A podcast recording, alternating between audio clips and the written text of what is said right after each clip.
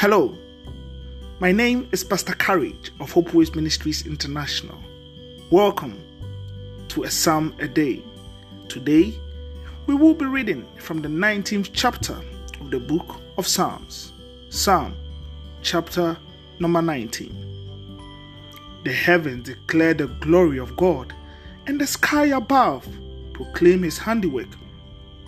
Day to day pours out speech, and night to night reveals knowledge. There is no speech, nor are there words whose voice is not heard. Their measuring lines goes out through all the earth, and their words to the ends of the world. In them he has set a tent for the sun, which comes out like a bridegroom leaving his chamber, and like a strong man runs its course with joy. Its rising is from the ends of the heavens, and its circuit to the ends of them, and there is nothing hidden from its heat. The law of the Lord is perfect, reviving the soul. The testimony of the Lord is sure, making wise the simple. The precepts of the Lord are right, rejoicing the heart. The commandment of the Lord is pure, enlightening the eyes. The fear of the Lord is clean, enduring forever. The rule of the Lord are true and righteous altogether.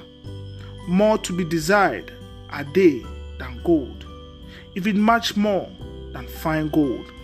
Sweeter also than honey and dripping of the honeycomb. Moreover, by them is your servant warned. In keeping them, there is great reward. Who can discern his error? Declare me innocent from hidden fault. Keep back your servants from all presumptuous sins. Let them not take dominion over me. Then I shall be blameless and innocent of great transgression. Let the words of my mouth and the meditation of my heart be acceptable in your sight, O Lord, my rock and my redeemer. Amen. May the meditation of your heart be acceptable unto the Lord this day. May the fear of the Lord fill your heart and guide you in whatever you do. Do have a wonderful day. And remember that a psalm a day keeps the devil away. God bless you.